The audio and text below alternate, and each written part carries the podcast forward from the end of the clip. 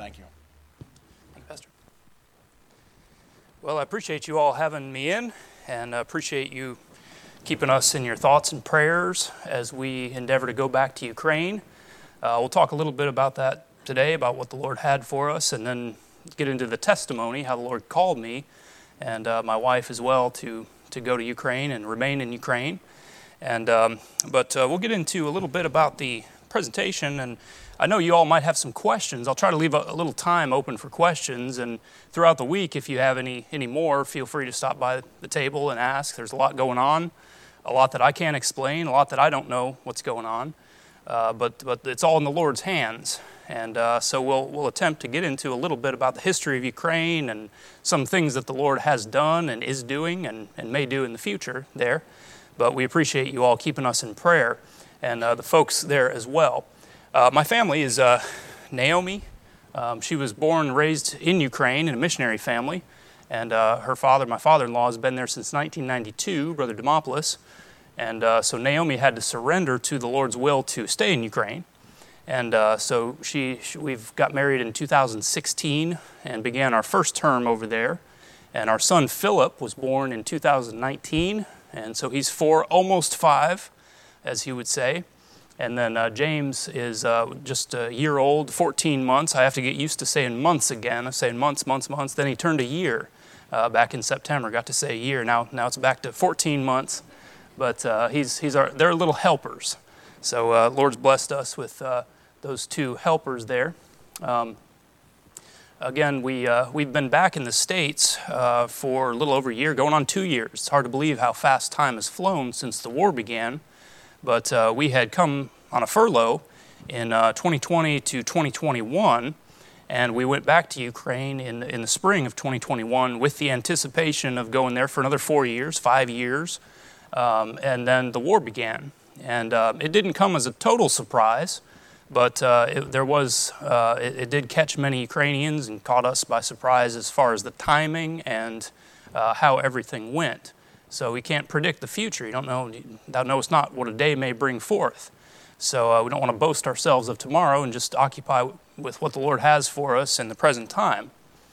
But uh, Ukraine, you, you, all probably know a lot more about Ukraine than you may have years ago. You probably supported missionaries, had missionaries come through who have been to Ukraine and talked a lot about the history and what's been going on. But uh, just due to the news and the war, you're probably a lot more aware of, of the, the things going on in Ukraine than you were some years ago. But uh, the geography of Ukraine is such that uh, people are always going to fight over that territory. It's the, uh, the gateway to the east, and from the east, the gateway to the west. So, any armies that have come through that want to invade Europe, uh, or armies that want to push the other way, they have to go through Ukraine if you've played the game Risk at all, you know the importance of Ukraine. And that territory, you take that territory, you can go anywhere down into Asia, uh, up north, or into Europe as the Mongols and the Huns. And uh, many of those groups have passed through that territory of Ukraine. It's cycled hands so many times. Uh, you had the Romans control, it, well, the Greeks before the Romans controlling some of that southern territory around the Black Sea. Uh, some of the names of cities, Mariupol, Melitopol, Simferopol, Sevastopol, all those cities you may have heard about in the news, all those come from the Greek uh, language, polis, meaning city. And then the Romans had a hand down there as well. Um, you had the, the, the uh, German, the Goths, who settled in that territory, and then the Huns that pushed them into the Roman Empire, which caused the collapse of the Roman Empire, and, and that was one factor in there. And then uh, you had the Slavs who came in there as well. The Slavs um, formed a kingdom with the Vikings that formed the Kievan Rus Empire over a thousand years ago. And um, then the Mongols came in and, and destroyed that territory as well. So armies have constantly been wrestling over that territory. And most recently, the Russians uh, gained control back in the 1800s, early 1800s, of that territory. And uh, that's, that's where they stood for a long time since communism, the early 90s, when Ukraine declared its independence. So there are a lot of factors that have gone into the, the current war in Ukraine. I believe one missionary said there's never been 100 years of peace in that country. And that's due to the geography and, and just the, the, the different religious powers.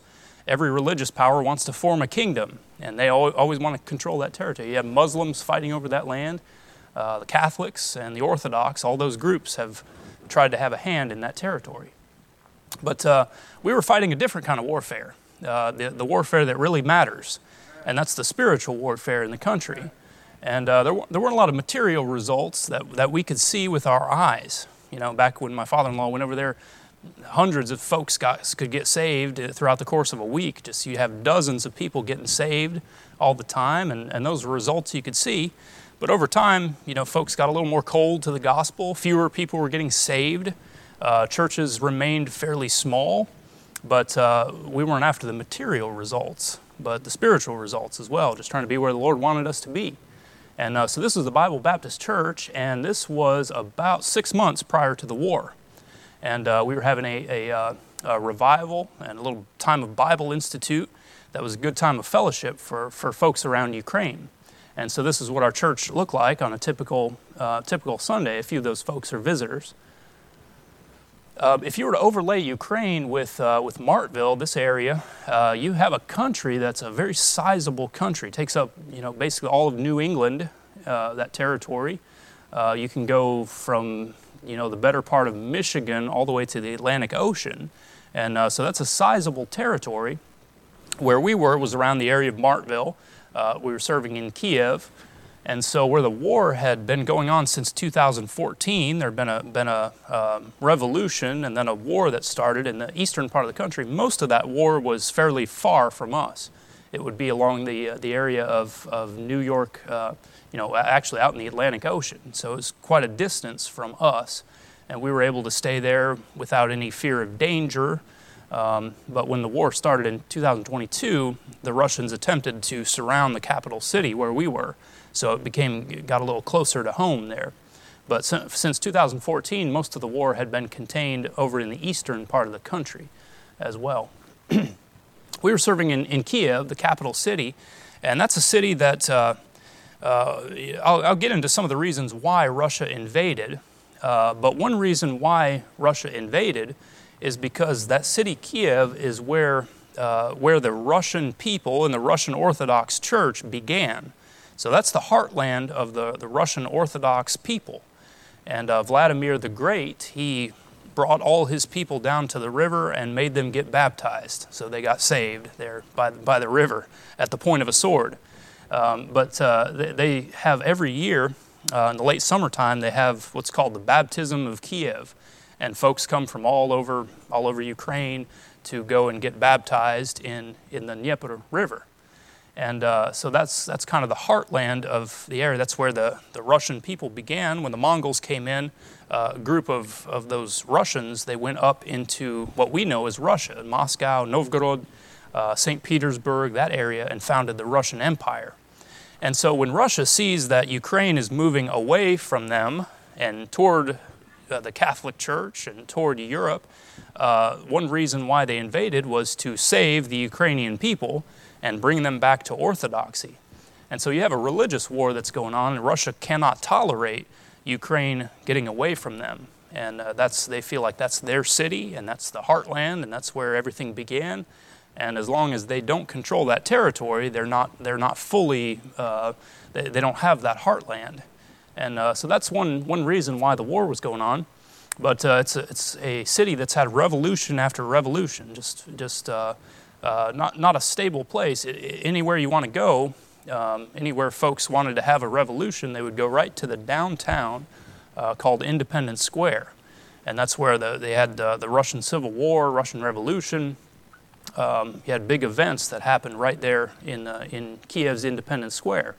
And most recently, in 2013, 2014, was uh, the Maidan Revolution, which kind of kick-started this whole war when uh, the president wanted to sign a deal with Russia, and the people said, no, we're not going to do it. You protest.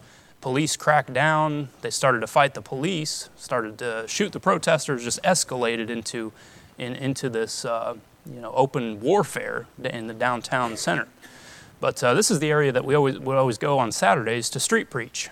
And uh, it's a place that we've been able to, and Brother Perry's gone for years, got to lead many folks to Christ there in the, in the, in the Independence Square and uh, we were doing uh, the, the stuff that mattered, was tell people about Jesus Christ. everywhere you go in Ukraine and, and in Kiev, especially, they had the Orthodox Church. That would sit on the highest point of the city, and you could everywhere you were, you could look and see gold domed uh, their their palaces, basically. And uh, as I said, every kingdom, every religious system has to build, bring in their own kingdom. They have to do that with military might uh, because they don't have the spiritual power. Uh, the Bible says the weapons of our warfare are not carnal, but they're mighty uh, through God to the pulling down of strongholds. And so the warfare that we're bringing in is not building the big buildings and conquering the territory and putting people in there. Uh, it's through spiritual means. But the Orthodox Church, they're trying to put in, my father in law noticed that uh, once Bible believing missionaries went there and started to, to plant local Baptist churches, uh, the Orthodox Church did the same thing. They started to plant little, little Orthodox churches around in different villages. And uh, they saw that that was effective, and they wanted to, to, everywhere you look, they wanted to have their presence there. And uh, so they were kind of combating uh, local churches there as well. So that's kind of the situation there. Uh, about 80% of the people would claim to be Orthodox. And there was a little split there between the Russian and Ukrainian Orthodox Church that just caused more, more religious chaos. Uh, another 10% would they would say they're Protestant, you know, which which might mean they're saved or might mean they're part of the Lutheran Church or uh, some other other kind of non-Catholic group, and then uh, another uh, another about five percent Muslims and Jews are grouped into that that territory, and then you have a, a little good chunk of them are atheists as well. And uh, so that's kind of the religious uh, uh, situation there in Ukraine. I mentioned Independence Square, and this is a building that got burned during that Maidan revolution. Uh, they had people in there hiding and the protesters, and so the, the police went in there and set fire to the building. A lot of people died in that building. And uh, when they, they set about to repair that building, they covered it with this banner that says, Freedom is our religion. And uh, it's unfortunate that the Ukrainian people, they had the gospel of Jesus Christ, the doors open, there was improvement in the country. A lot of that was brought about by the Lord, just gave them a, a level of prosperity and freedom that didn't exist in, in any other former Soviet country except maybe Moldova. And uh, the Ukrainian people took that and said, We have prosperity, we have freedom, we're, we're outside the Russian uh, system and we're going to worship that as our religion. Freedom is our religion. You know, folks have died there, right there, for freedom. And so it's a shame that they're taking something that God gave them, peace and stability and freedom, and they're taking that and they're worshiping that as a religion. And so it's unfortunate that, uh, that many Ukrainians right now, they're saying Slava Ukrainia, Slava Geroyam, that's uh, glory to Ukraine and glory to the heroes, instead of glory to God. So it's unfortunate that they don't see the Lord's hand in, in everything that He's done and given them. The Bible says, If the Son therefore shall make you free, you shall be free indeed. That's the, the real freedom. And that's freedom that you can get. You could be sitting in prison on this earth, uh, like Joseph. You could be in captivity, like Daniel. Uh, you could be under threat of your life, like Peter was. And you can be free, more free than anyone who's out there walking in, in uh, in physical freedom if you have Jesus Christ. And so you have Ukrainians who are saved and they're, they're under occupation, but they're actually the ones who are free. And uh, in the Russian language, it says, «Поэтому, если Сын сделает вас свободными, вы действительно свободнее будете». And in the Ukrainian language, you can see there's two different languages, but they're similar. Uh, it says, «Отже, якщо Син зробить вас вільними, ви дійсно вільними будете. And so there are two languages that, uh, that we'll have to work with when we go back. And uh, uh, myself, like, like many missionaries, we went learning Russian, speaking Russian, witnessing, preaching in Russian, passing out Russian Bibles. Um, but with the war, we're likely going to have to switch to Ukrainian.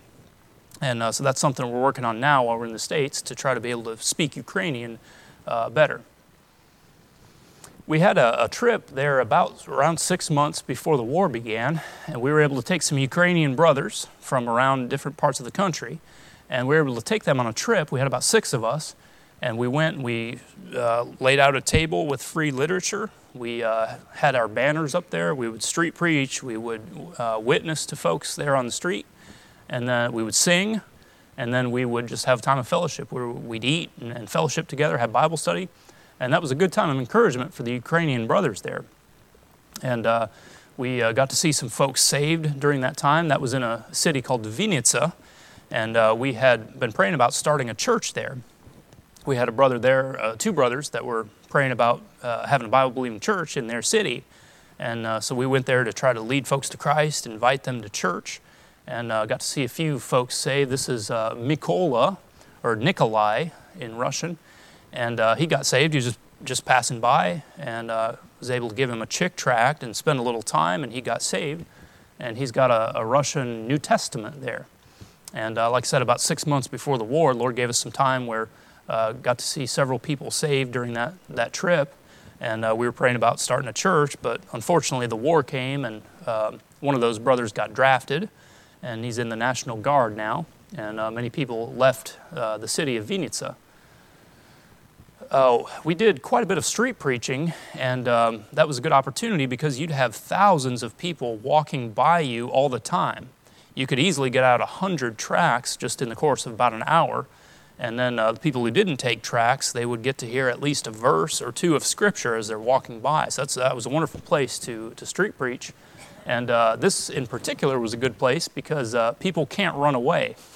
they only have one place to go. They up the stairs or down the stairs. They can't uh, jump out of the way like they would if they, had, they were in a wide open area. And uh, they can't avoid us, so they got to hear at least a verse of Scripture as they're passing by. If they don't want to tract, uh, if they don't want to look at the, the uh, representation of hell, at least they will hear. And so that was a good place to stand. We got to get to, get to give at least a verse of scripture as people are walking by. Uh, folks took tracts, they took New Testaments, they took John Romans, and we would try to try to watch for them like a fisherman. We'd throw out the, the lure, and then anytime someone stood and was reading it, we'd go up to them like like Philip, and say, "Understandest thou what thou readest?" and uh, try try to have that opportunity to lead them to Christ. And uh, like I said, fewer people were getting saved out on the street but you still have a, a, very great interest. And now that the war is going on, people are even more interested in the gospel. Uh, every one of those uh, John Romans that we have says how to be saved, and we would pass out tracts like uh, What After Death and um, uh, the truth about hell. All those things that, that pique someone's interest about eternal matters and where they're going after death. Uh, this was a city called Borispol, and we had prayed about starting a church here as well and it, it's this is the city where the international airport is, and uh, so it's a very strategic area. We lived in between Borispol and Kiev center, and so that was a very strategic area as well. Uh, that was when Couriers for Christ came out, uh, a group, and they uh, we just blanketed the city with John Romans and tracts, and uh, got to see a few people saved during that time. But uh, unfortunately, that's when COVID kind of prevented us from starting a church there. We also had tent meetings, which was a very fruitful ministry. Some missionaries are uh, involved in that ex- extensively throughout the summer. And you can always see you know, great groups of young children get saved during that time. A lot of these kids are they're just bored out of their minds because they're, they're going to a small village and they're staying with their grandparents. The village is, is dying. Basically, all the industry is dried up in that place. And uh, the only thing they have to do for several months is just work on the garden, uh, ride their bikes with their friends. And uh, that's a great opportunity where we can go and set up a tent and witness to them about Jesus Christ and play games and, and uh, get to know them. And so we'd have a couple of Ukrainian uh, brothers who were there, and they would try to do follow up as well with the parents after we went back and uh, back to Kiev. It's about an hour and a half, two hours away from Kiev. Uh, one ministry that we were involved with, and the Lord brought us uh, to Ukraine brought Naomi and I together right at the right time for the Russian King James Bible. And uh, the, uh, the, uh, the, Russian Bible that, that the people previously had was from the 1870s, and it was called the Russian Synodal Bible. And uh, when I was starting to learn the Russian language, I went to a Russian Baptist church on Sunday afternoons at 2 o'clock, and I started to learn the Russian language, started to read the Bible, and I realized that there were uh, differences between the King James and the Russian Bible. And uh, Brother Perry, I got to read his book uh, in those early years and found out, you know, kind of the details of that Bible. And uh, what had happened was back in the 1800s, uh, there was a group called the British Foreign Bible Society. And they, they had a desire to go and start a translation project in Russia. And previously, they had the old Slavonic church Bible. And the Old Slavonic was a language that's uh, a southern Slavic language. It's closer to Macedonian uh, or Bulgarian. And that was the language that they used in the church. And they said, much like the Catholics, they said, if you want to know the Bible, you have to go through the priests who know the Old Slavonic language. And they'll, they'll tell you what it says in Russian. And uh, so the, Brit- the, the British there in the early 1800s, uh, they had a desire to go and, and and produce a modern Russian translation of the Bible, which the Russian people didn't have. And uh, when the Russian Orthodox Church got wind of that, they confiscated their printing equipment and they kicked the missionaries out of, out of Russia. And they said, um, that was the early 1800s, they said, you know, there's still a problem. We still do need a Russian Bible, uh, but we want to oversee it. And so what they did, they had uh, something called the Russian Bible Wars, which I got a book there on my back table that details uh, the, the, the, the, facts about that, those Russian Bible Wars. So the conclusion that they came to was we'll take the good texts, we'll take uh, the bad texts, and we'll mix them together. We'll have a compromise text. And uh, so that was the best Bible that the Russian people had. And you could go through there and you could see good, good stuff that lined up with the King James, but then you'd also see stuff mixed in there that didn't. And so missionaries went over there and they, they realized, you know, we have to do, to do something because the, the text is corrupted. And uh, the Lord brought the right people together uh, that by the year 2000, my father in law had prayed about it and other folks had attempted the project. But uh, my father in law sat down with some men and uh, worked on the translation and worked on it for about 17 years. So it was, a, it was a long process. But by the time Naomi and I got married, we were in the right place for the printing of the Russian Bible. And uh, that was kind of our job for a while, which was to get that stuff printed and shipped out all over the Russian speaking world. And Lord gave us some good opportunities to ship Bibles into Russia. As a matter of fact, uh, January, right before the war began, February, uh, the last place we sent to was Moscow. And uh, so Lord gave a little open door a few years where people in Russia could get, could get the Bibles. Whereas missionaries, you, you couldn't just go there and say, I'm a missionary, I'm going to start a church in Russia. You had to do it secretly and clandestinely, uh, but we could ship Bibles, and Bibles could go places all over Russia that we couldn't go. And so here's a brother in Germany. Um, he's uh, deaf and mute, can't, can't speak, can't hear, but he can read. He can read the Russian Bible. And uh, he was very glad to get his first edition, uh, two editions of the Russian King James Bible. Uh, it's my father in law and I with uh, John Romans and New Testaments, and getting ready to, to ship those out for free uh, all around Ukraine. And these were the areas that we were able to send out uh, prior to the war, and we've been able to send out even more since then. And uh, I've got a map there on the back table about all the places we were able to send. And, and uh, some of these were from Couriers for Christ when they brought in over a container. We were able to ship the remainder out to all over, all over Ukraine.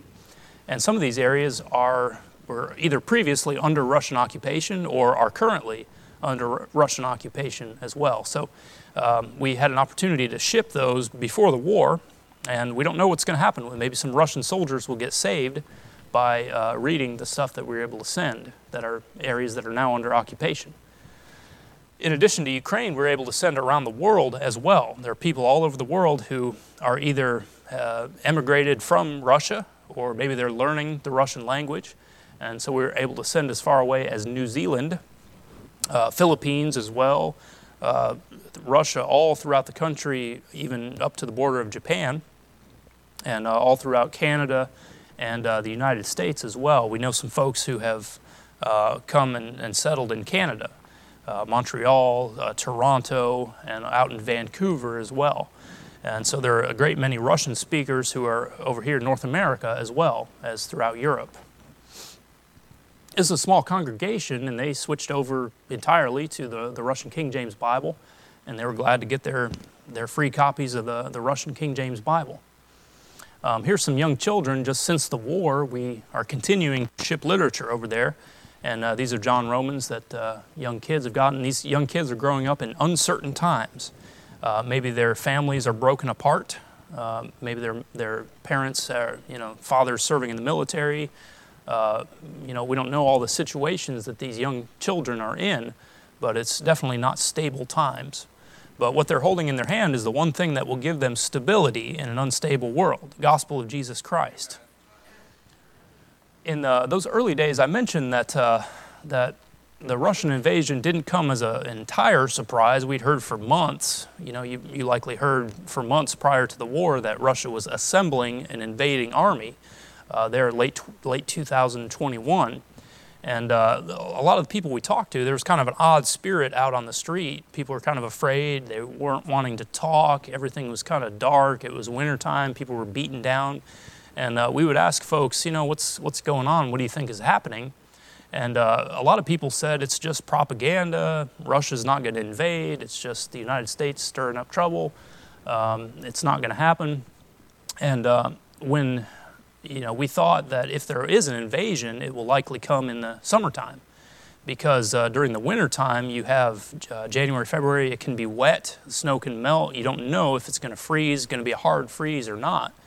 And uh, so, especially around uh, early March to April, the ground is real wet, real, real slushy. You can't get uh, mechanized infantry and tanks uh, to move very easily in, in that early springtime, late, late winter.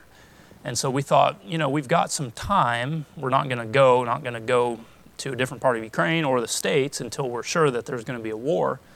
And uh, so when the Russians invaded on um, uh, February 24th, it came as kind of a surprise because we thought it would be later on in the year. And uh, so they came, and in those early days, they had attempted to surround the city of Kiev, which is right, right where we were. And uh, they came from the south, and came from the east, and came from the north, from Belarus as well. And one of the things that kind of alarmed folks was that Belarus is a different country.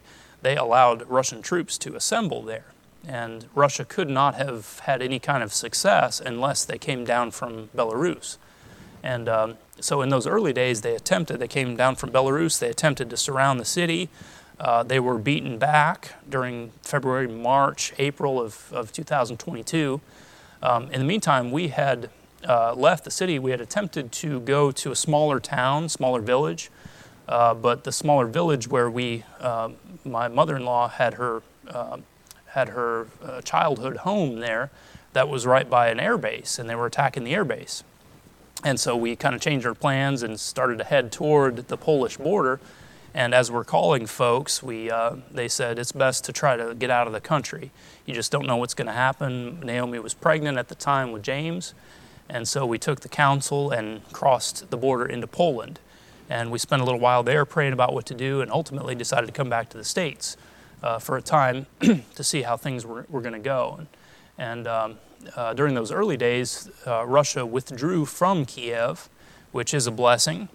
But uh, over the next winter, the following winter, uh, last year, uh, Russia had attacked Kiev extensively in the power grid and the, the utility companies, and they tried to, to freeze the Ukrainian people out, turn off the lights, turn off the heat by having missile attacks. And so Russia, uh, Ukraine endured that last year, and uh, they're anticipating uh, that same thing to happen again this winter as well. So that's kind of the situation where we were. We still have a church building that's standing, still have the place where we lived is standing. Uh, we got some things to be thankful for, but uh, we also don't know what's going to happen in the future as well. Uh, how, how much Russia is willing or able to have an, launch another attack on Kiev. Uh, these were uh, folks just in the early days trying to get uh, trained to where they could fight. If Russia came into their homes, they, they were passing out um, AK 47s to anyone, you know, first come, first serve uh, there in Kiev, and they were trying to train people what to do if the Russians came and invaded. They don't have carry, you know, you're not allowed to have weapons. And so Russia was able to just walk right through a lot of these villages, and no one put up any resistance because um, they didn't have any means to do so. But uh, a lot of these folks, and, and, they're still training civilians to what to do in first aid and, and uh, small unit tactics in order to fight off the Russians if they come back. Uh, this Russian milita- uh, Ukrainian military, sorry, and uh, they've, they've lost uh, you know, upwards of 100,000 men just in the last year. They've had devastating losses on the Ukrainian side. But again, Russia's had devastating losses as well on their side. So they're kind of in a stalemate right now where in the eastern part of the country, Russia's not able to break through and Ukraine is not able to break through as well. So it's just kind of a, a vicious stalemate as of now. Uh, this was part of the group that we were involved in, sitting there at the border. We had about uh, two and a half days where we had to sit in the line. There were folks, some people were walking, had a lot of students from India, from Pakistan, from African countries who were trying to get out of the country. They were just walking. They took, took a bus uh, about 10 miles away and they were just walking to the border. And that was very cold, but um, again, it wasn't snowing during that time, so had a little, little bit of uh, warmer than it could have been. Uh, this is Kiev, and throughout last year, Russia had launched attacks on them. They didn't have the air defenses like they do now.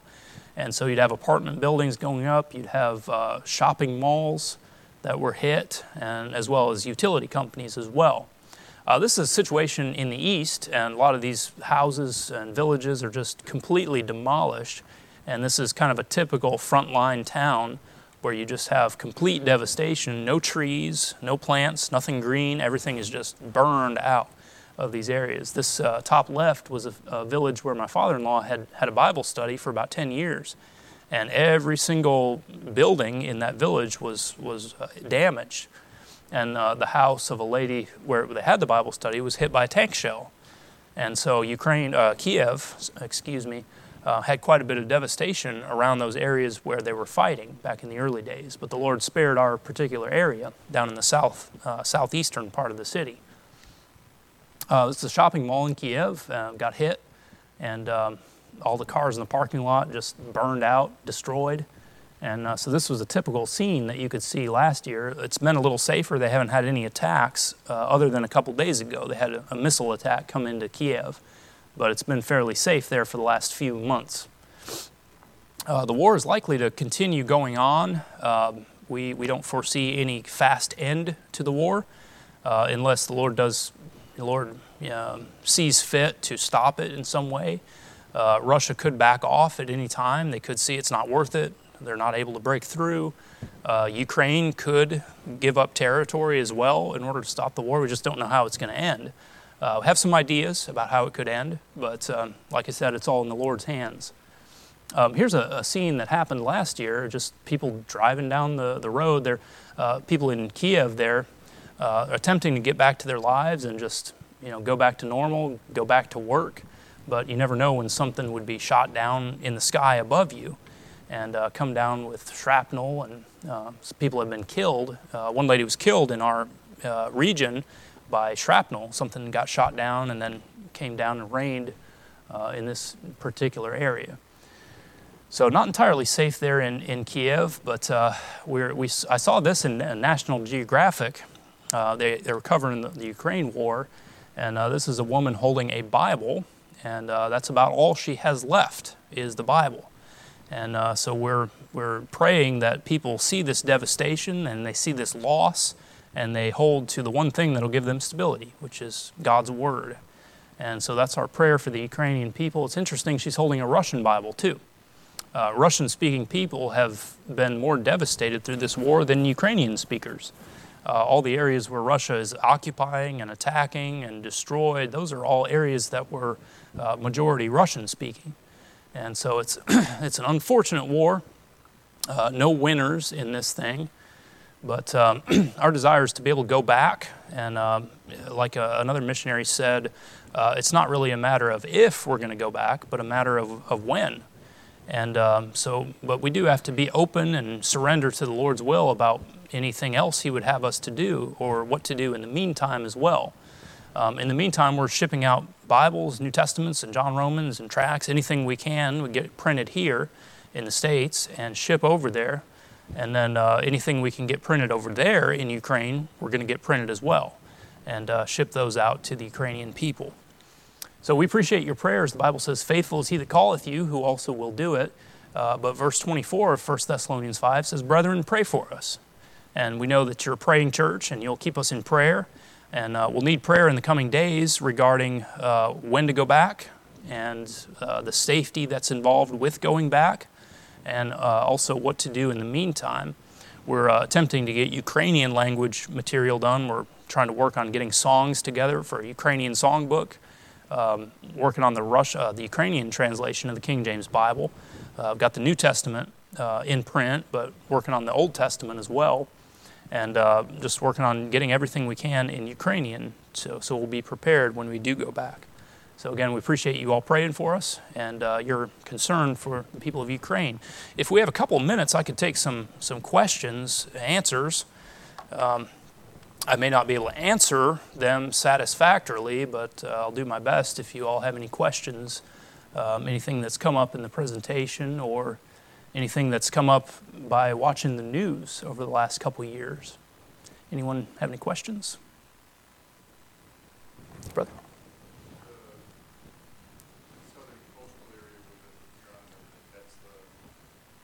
Black Sea? Mm-hmm.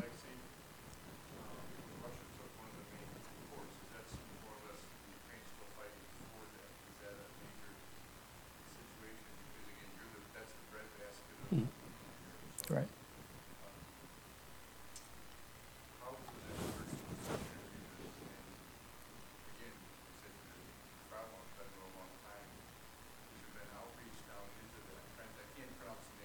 Yeah. yeah. Mm-hmm. Right.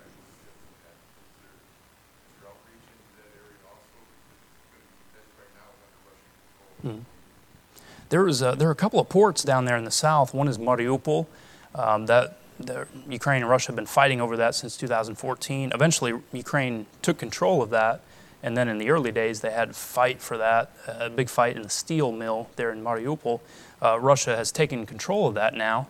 Uh, there's another area called Berdyansk, and that's another port. We uh, we had some folks there who lived there uh, in Berdyansk, and those are some ports. But the the biggest port is uh, called Odessa and that's still in Ukrainian hands, so Ukraine is still able to get material in and out of that port.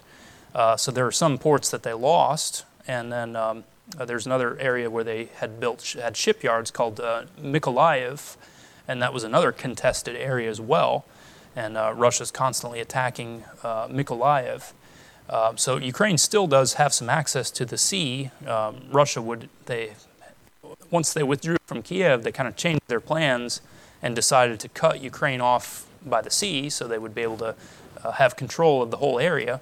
But Russia is still not able to take Odessa. And uh, so they have been shipping grain out from Odessa and getting material in uh, and kind of fighting off the Russian Navy so the Russian Navy can't get close to Odessa. Um, so the, the Ukraine still has some access to the sea, and Russia still has their ports there as well. But uh, a lot of this fighting has shifted to fighting the Russian Navy and fighting the Russian ports. And so it's kind of interesting to see what's going to happen as far as the Russian navies. At one time, looked like they were going to control all the Black Sea, all, all the area around Ukraine.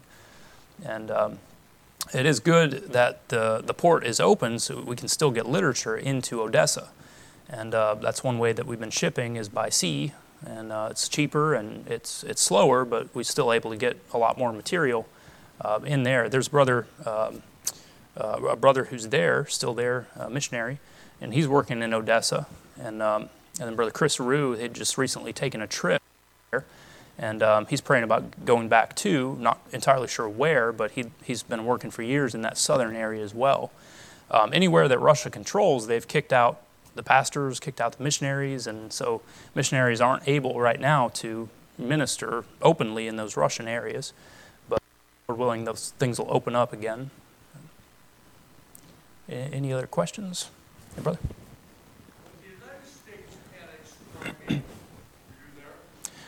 There, Crimea was uh, it was initially right. It was initially leased to Russia, so Ukraine had sovereignty over that area, but they leased it to Russia. And uh, so, for the last 20 plus years, Russia had complete uh, military facilities, the Navy there. And uh, when the revolution happened, they saw their opportunity. They said, We need to get control of Crimea uh, before you know, chaos happens in the country. We, we have the opportunity to annex that as opposed to just leasing it and, and basically being under rent. And so they, Russia sent in troops and locked down the facilities, kicked out any Ukrainian uh, or arrested any pro Ukrainian people there and they've tried to lock that area down. So that's been since 2014. Um, previously, you could go there to Crimea and uh, without any trouble. But once uh, Russia locked down that area and then annexed it, that's to kind of cut that off from Ukraine entirely. And uh, that area has been vulnerable to Ukrainian attacks. And you know, back in the 1840s, they had a war that called the Crimean War, and so that area has always been kind of vulnerable. Um, you know, Russia had to build a supply that, and supply lines to Crimea are kind of uh, tenuous there. So uh, Russia's trying to keep a hold of that, and Ukraine is also trying to to prove vulnerable that area is. Um, so that's, that started in 2014. It was annexed, and then I went over there in 2016. So that, that war in the south and Crimea was in full swing by the time I went over there.